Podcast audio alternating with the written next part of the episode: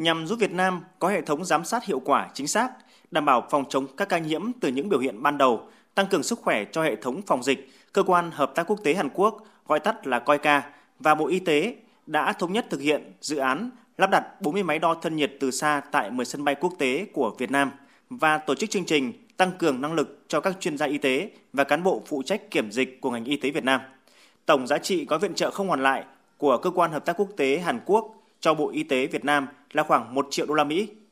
Bên cạnh đó, chính phủ Hàn Quốc cũng cung cấp khoản viện trợ không hoàn lại trị giá 2 triệu 500 nghìn đô la Mỹ trong năm 2021 nhằm hỗ trợ triển khai chương trình tiêm chủng vaccine phòng chống COVID-19 của chính phủ Việt Nam.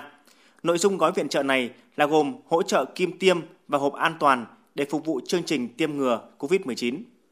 Sự hỗ trợ của chính phủ Hàn Quốc và cơ quan hợp tác quốc tế Hàn Quốc đánh dấu thêm cho sự phát triển trong mối quan hệ ngoại giao Việt Nam Hàn Quốc, đặc biệt trong bối cảnh dịch COVID-19 diễn biến phức tạp, cần sự hợp tác liên kết giữa các quốc gia và các tổ chức trên thế giới cùng hướng vào một mục tiêu chung vì an toàn, hòa bình và phát triển bền vững.